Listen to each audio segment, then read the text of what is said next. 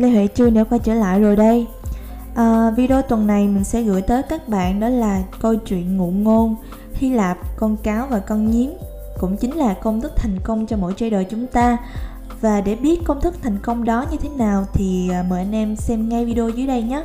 Ý tưởng làm video này nảy ra từ khi mình đọc lại quyển sách Từ tốt đến vĩ đại. Khi mà mình đọc tới khái niệm con nhím thì mình lại nhớ đến cuộc đời và tư duy của mỗi trader chúng ta mình nhận ra rằng là các trader thành công họ đều mang tính cách của một con nhím.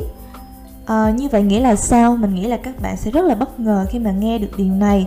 Nhưng trước khi giải thích vấn đề thì mình sẽ kể cho các bạn nghe một câu chuyện về con cáo và con nhím. Đây là một câu chuyện cổ hy lạp. Và mình hy vọng sau khi nghe hết câu chuyện thì các bạn sẽ nghĩ lại xem mình là con cáo hay là con nhím nhé. Loài cáo thì biết rất là nhiều thứ nhưng loài nhím thì chỉ biết một thứ lớn. Cáo là một loài khôn ngoan có thể nghĩ ra rất nhiều mưu hèn kế bẩn phức tạp để lén tấn công nhím. Ngày qua ngày cáo lẫn quẩn quanh hang nhím chờ đợi cơ hội thích hợp để tấn công. Nhanh nhẹn đẹp đẽ khéo léo và có vẻ như chắc chắn phần thắng sẽ dành về cho cáo. Nhím thì ngược lại à, nhím được xem là một loài thấp kém. Nó lạch bạch đi lại tìm kiếm thức ăn và chăm sóc cái hang của mình mỗi ngày. Một ngày như mọi ngày, cáo lặng lẽ chờ đợi tại một ngã ba đường nhím thì đang chăm chú lo việc của mình, vô tình đi ngay vào con đường mà cáo đang đứng chờ sẵn. Cáo nghĩ thầm trong bụng, lần này tao sẽ bắt được mày. Nó nhảy phóc ra, nhanh như chớp. Con nhím bé nhỏ nhìn lên con cáo rồi tự nghĩ, lại nữa à sao mày nhây vậy? Còn trò gì mới hơn không? Ngay lập tức con nhím cuộn tròn mình thành một quả cầu gai. Những cái gai đâm ra tứ phía bén nhọn cáo chồm tới thì gặp sự tự vệ của nhím đành phải lùi lại rút vào cánh rừng cáo tiếp tục suy nghĩ cách khác để tấn công nhím. Mỗi ngày con cáo và con nhím lại chạm trán với nhau vài lần. Mặc dù con cáo rất khôn ngoan nhưng con nhím luôn là kẻ thắng cuộc. Thì uh, câu chuyện này được trích từ quyển sách tái bản lần thứ 23 ở Việt Nam có tên là Từ tốt đến vĩ đại của Jim Collins. Quyển sách này là một trong những cuốn sách có giá trị dành cho giới kinh doanh được nói đến nhiều nhất và bán chạy nhất thế giới trong nhiều năm. Nói ngắn gọn, Jim Collins nghiên cứu một công trình lớn để đưa ra các bằng chứng lý giải tại sao một số công ty đã bước nhảy vọt còn các công ty khác thì không. Một trong những luận điểm ông đưa ra chính là khái niệm con nhím mình nghĩ các trader cũng nên tậu quyển sách này về để nghiên cứu thêm, bởi vì ờ, nó sẽ giải thích cho các bạn lý do tại sao một số trader thành công vang dội, còn các trader khác thì không.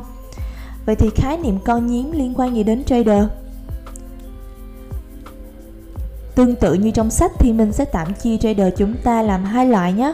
Một loại là cáo và một loại là nhím. Ai nghĩ mình là cáo? Mình nghĩ là hầu hết các anh em đã trade lâu thì đều nghĩ mình là cáo đúng không? Vậy thì uh, ai sẽ là nhím? Xin mời các bạn xem tiếp video nhé. Cáo thì uh, luôn cố gắng theo đuổi nhiều thứ cùng lúc và nhìn thế giới một cách phức tạp. Suy nghĩ của trader theo kiểu này sẽ bị phân mảnh chia làm nhiều hướng không thống nhất và cực kỳ phức tạp. Trader theo kiểu cáo sẽ không thể kết nối những ý tưởng hay những phương pháp thành một thể thống nhất. Họ thích hoặc bắt buộc phải tản mạn nhiếm thì ngược lại nha. Giữa sự biến động lộn xộn và phức tạp của thị trường tài chính thì loại trader này có xu hướng đơn giản hóa mọi thứ. Họ có kỹ năng biến phương pháp để phản ứng với thị trường thành đơn giản nhất và dẫn dắt được mọi thứ trong tầm kiểm soát. Phương pháp của họ thường chỉ là một nguyên lý căn bản hay à, một khái niệm nào đó nghe có vẻ là đơn giản, không có gì là màu mè hoặc bóng bẩy. Thậm chí nhiều người nghe xong còn cảm thấy tầm thường nữa là đằng khác. Đối với trader kiểu nhiếm bất cứ thứ gì không liên quan đến phương pháp của họ đều là vô nghĩa. Vậy rốt cuộc, quan điểm mà mình muốn truyền tải đây là gì? Liệu có phải là những ai suy nghĩ đơn giản cũng thành công hay không? Ồ, không, đơn giản không đồng nghĩa với thành công. Bạn muốn đơn giản theo kiểu nhiếm hoặc muốn biến sự đơn giản tuyệt vời thành chiến thắng, bạn cần phải đi kèm một số điều kiện nữa. Và đây chính là bí mật mà mình muốn chia sẻ cho các bạn nếu các bạn chưa có những điều này mình không nghĩ là các bạn có thể đạt được thành công đâu. Bây giờ mình lấy ví dụ cho dễ hiểu nhé. Có những trader sử dụng những phương pháp rất là đơn giản. Anh A thì chỉ dùng pin bar cộng cản, còn anh B thì chỉ dùng hệ thống Bollinger Band kết hợp với Stochastic.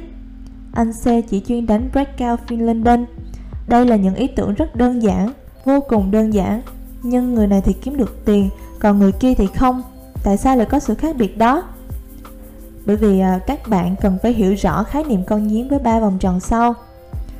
Vòng tròn thứ nhất đó là bạn có thể trở nên giỏi nhất ở kỹ năng phân tích, trường phái và phương pháp nào.